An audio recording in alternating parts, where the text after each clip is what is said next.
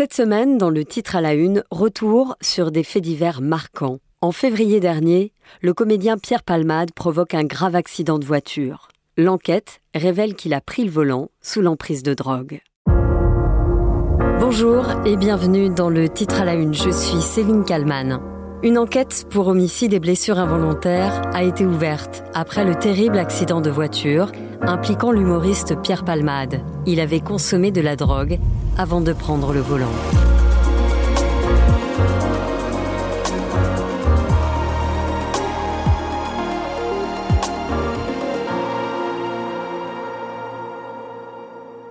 Un choc frontal, d'une violence inouïe et des vies brisées. Celle de cette femme d'abord, qui devait accoucher dans quelques semaines. Enceinte de plus de six mois, le bébé qu'elle portait n'a pas survécu au choc. Un enfant de 6 ans est toujours dans le coma à l'heure où j'enregistre ce podcast. Le père de celui-ci, 40 ans, qui conduisait, a aussi été très grièvement blessé. Tout comme l'acteur Pierre Palmade, qui est celui qui a provoqué l'accident. Il sera entendu par la police dès que son état le permettra. Au volant d'une Peugeot 3008, il est venu percuter de plein fouet les trois occupants d'une Renault Mégane qui roulait sur l'autre voie. Les analyses toxicologiques ont permis de prouver que Pierre Palmade avait consommé de la cocaïne avant de conduire. Une enquête a donc été ouverte pour homicide et blessures involontaires ayant entraîné une incapacité totale de travail supérieure à trois mois par conducteur sous l'emprise de produits stupéfiants. Pierre Palmade n'était pas seul dans sa voiture. Deux personnes ont pris la fuite après le choc. Ce lundi 13 février, la porte-parole du ministère de l'Intérieur, Camille Chaise, les a appelés à se rendre pour expliquer les faits.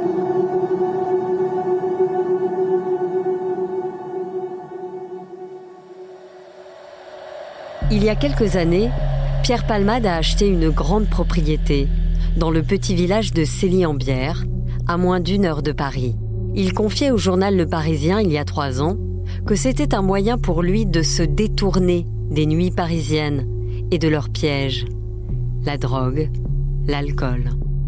Lors d'une émission sur France Culture, la journaliste Mireille Dumas, sa grande amie, est interrogée pour parler de Pierre Palmade, avec en fond une chanson interprétée par Amanda Lear. Pierre Palmade, c'est un écorché vif. Il a une sensibilité à fleur de peau. Il est bourré de talent. Il a plein de talents différents.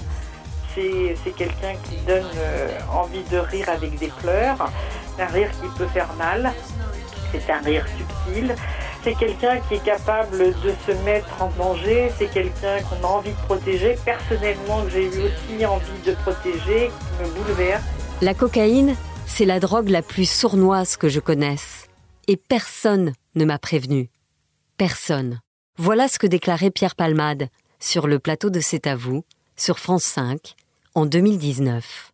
Cette année-là, il sort un livre, écrit avec le journaliste et écrivain Éric Libio. Livre qui s'intitule Dites à mon père que je suis célèbre.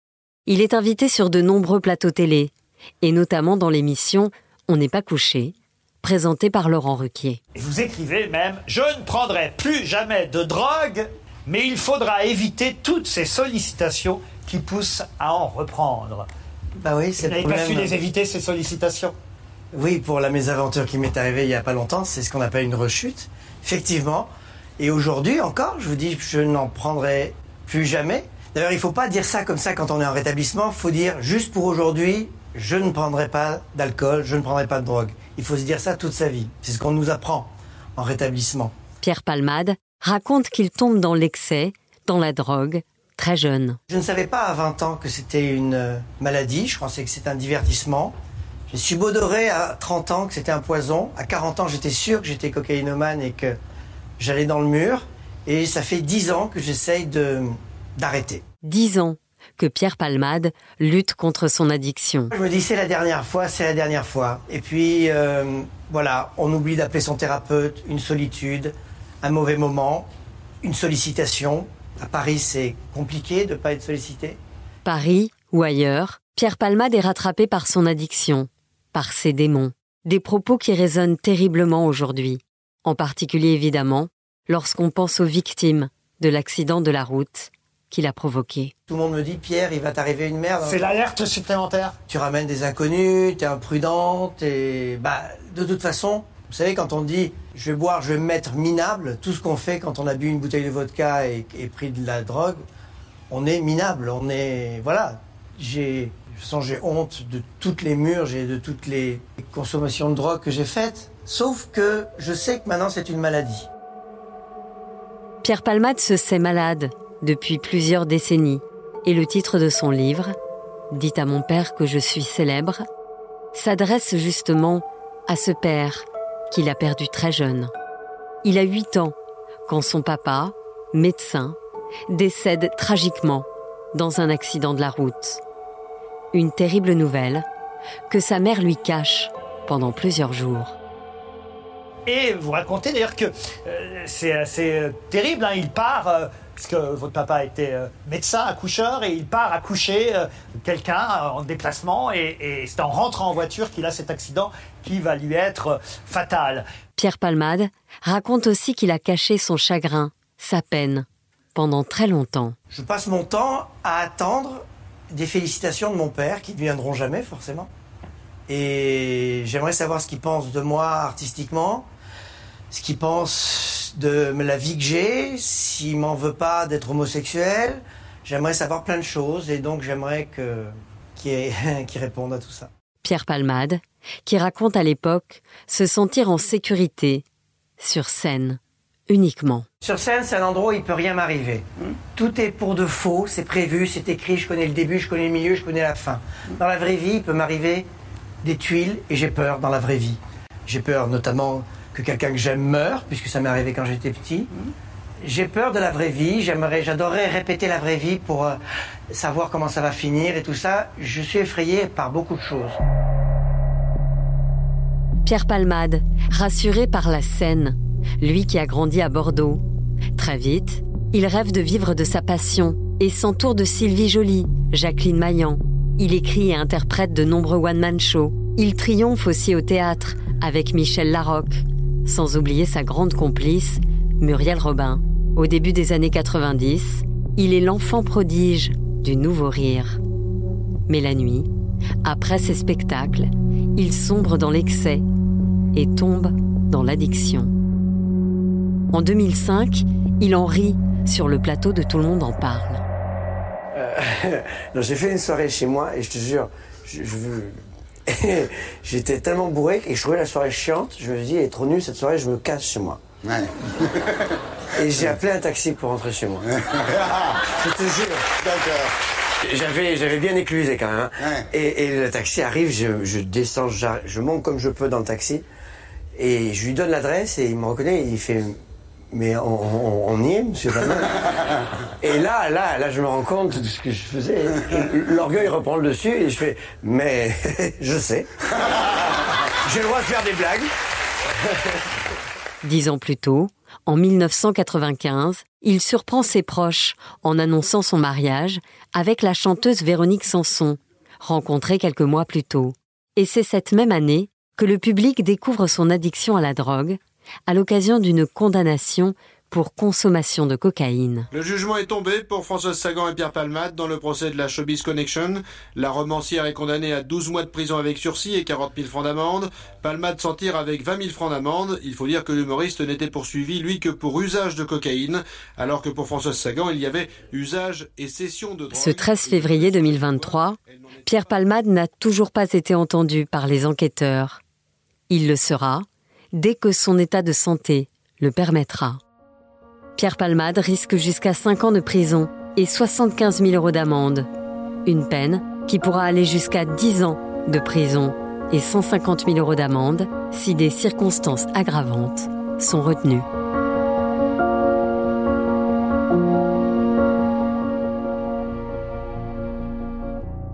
Bonjour Benjamin Lecoge. Bonjour Céline. Vous êtes rédacteur en chef euh, culture chez Paris Match. En lisant des portraits euh, consacrés à Pierre Palmade, euh, on se rend compte aujourd'hui que tous ceux qui le, qui le connaissent disent la même chose.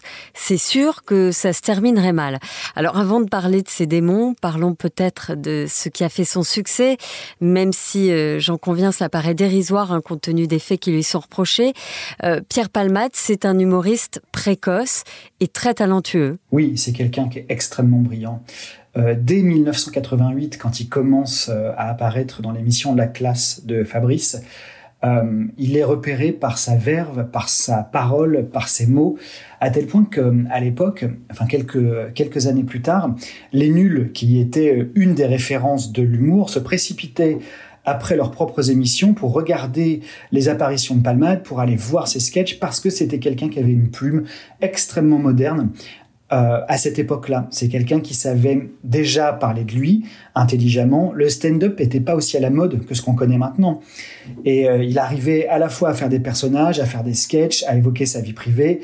Il était quelqu'un de vraiment à part en fait. Quand on quand on se repositionne dans l'époque 88, 89, 90, c'est un peu euh, inédit. Il y a Guy Bedos à l'époque qui voilà, qui, qui, cartonne avec ses revues de presse, mais lui va proposer quelque chose de personnel et d'extrêmement drôle. C'est ça, il le dit lui-même, je suis un auteur plus qu'un plus qu'un acteur, et d'ailleurs il écrit pour énormément de monde à l'époque. Il écrit, il va surtout écrire quelques années plus tard avec Muriel Robin, mais oui, c'est une plume. C'est un, un faiseur de mots. Il cisèle toutes ses interventions. Il peut passer euh, d'un état euh, d'inquiétude absolue à un état de jubilation totale lorsqu'il a trouvé une formule intelligente. C'est quelqu'un qui est vraiment passionné par ce, par ce travail d'écriture. Et encore aujourd'hui, euh, toutes ces émissions de télé, tous ces derniers spectacles sont des choses extrêmement bien écrites il faut il faut pas lui il faut pas lui enlever ça. Dans son autobiographie euh, Dites à mon père que je suis célèbre, euh, il se définit ainsi humoriste bien propre sur lui la journée, la nuit, je courais les boîtes gays sans me rendre compte que je devenais euh, dépendant à la cocaïne. En fait, il a sombré très vite, très bas. Bah, il a sombré parce que pour admettre, accepter son homosexualité, il lui fallait quelque chose de plus grand que sa petite vie bordelaise. Et ce quelque chose de plus grand, ça va s'appeler Paris. À Paris, ça va s'appeler le Marais. Et le Marais, ça va être ces fameuses boîtes gays dans lesquelles euh, il est anonyme et du coup, il fait des mauvaises rencontres. Et du coup, pour euh, passer à l'acte, eh bien, la coke aide, l'alcool aide aussi.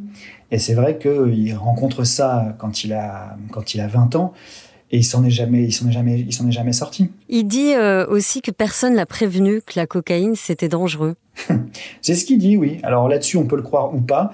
Mais effectivement, euh, au début, la cocaïne était quelque chose de festif, était quelque chose dont, soi-disant, il pensait qu'il pouvait s'en sortir, qu'il pouvait s'en tirer tout seul et qu'il pouvait arrêter du jour au lendemain. Ce qu'il a essayé de faire. Mais en fait, euh, ça n'a pas marché. C'est ça. Et en fait, il devient euh, complètement addict. Et après, lorsqu'il en parle ouvertement, hein, finalement, de sa dépendance, il dit, mais en fait, je suis malade. Oui, c'est ce qu'il qualifie lui-même absolument de maladie incurable. Euh, voilà, dans incurable, il y a le fait qu'il ne pourra jamais s'en sortir. Après, on sait que certains peuvent s'en sortir, qu'il faut une volonté de faire. Lui, il a, il a, essayé, mais il a préféré se complaire dans cette maladie plutôt que d'aller au bout d'une démarche de désintoxication totale. Parce qu'il sait qu'il est seul, parce qu'il est profondément malheureux d'être seul, et que bah, la coke est une, compagne élégante qui coûte très cher et qui lui donne un équilibre de vie, tristement. Ce qui est incroyable dans son histoire, c'est que son père, médecin, meurt lorsqu'il n'a euh, que 8 ans. Il meurt alors qu'il est allé accoucher une femme et quand il rentre euh, de cette nuit de travail, il se tue dans un terrible accident de voiture.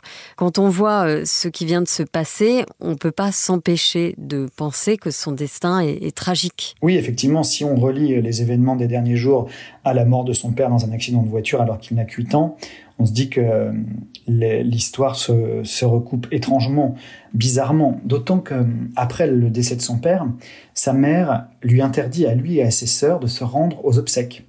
Parce que c'est une famille bourgeoise où on ne montre pas sa peine, où on ne pleure pas. Donc les enfants, les trois enfants, n'assistent pas à l'enterrement de leur propre père.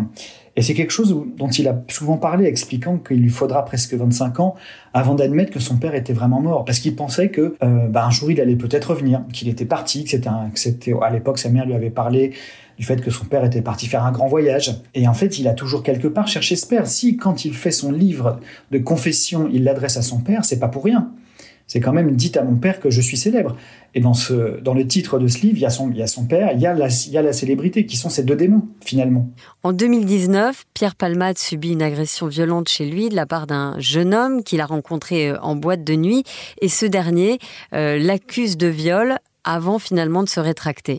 Ça aussi, ça va énormément le marquer. Et il va le raconter. Oui, cette, cette histoire du viol de ce jeune homme qui l'accuse de viol avant de se rétracter, ça, vient un peu parasiter le message qu'il veut faire passer à cette époque-là. C'est-à-dire que c'est au moment où il vient de sortir son livre où il essaye de dire qu'il est tiré d'affaire, qu'il a fait deux cures et que désormais il est, enfin, il est sur les bons rails, si je peux me permettre euh, l'expression. Mais en fait, euh, voilà, non, ça ne va pas du tout. Sa vie reste tout, toujours aussi toxique, toujours pleine de mauvaises rencontres. Mais ça, c'est lié à sa solitude profonde.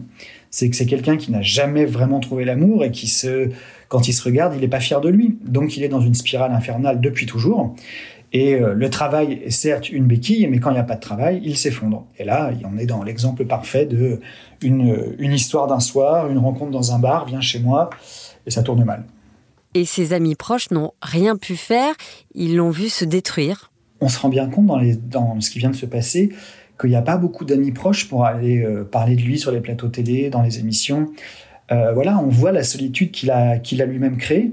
Vous avez vu des gens euh, du showbiz, entre guillemets, venir s'exprimer sur les plateaux pour dire combien c'est un garçon qu'il faut comprendre, qu'il faut, qu'il faut, qu'il faut excuser Non, personne n'est là. Les gens ne veulent pas euh, avoir à s'exprimer sur un drame. Jusqu'alors, il se faisait du mal à lui-même. C'était son problème. À partir du moment où il décime une famille, où il brise le destin d'une famille, ça devient quelque chose d'inacceptable. Donc oui, il y a plus grand monde autour de lui ces derniers temps pour l'aider, pour lui, pour l'accompagner dans cette période qui va probablement le conduire en prison.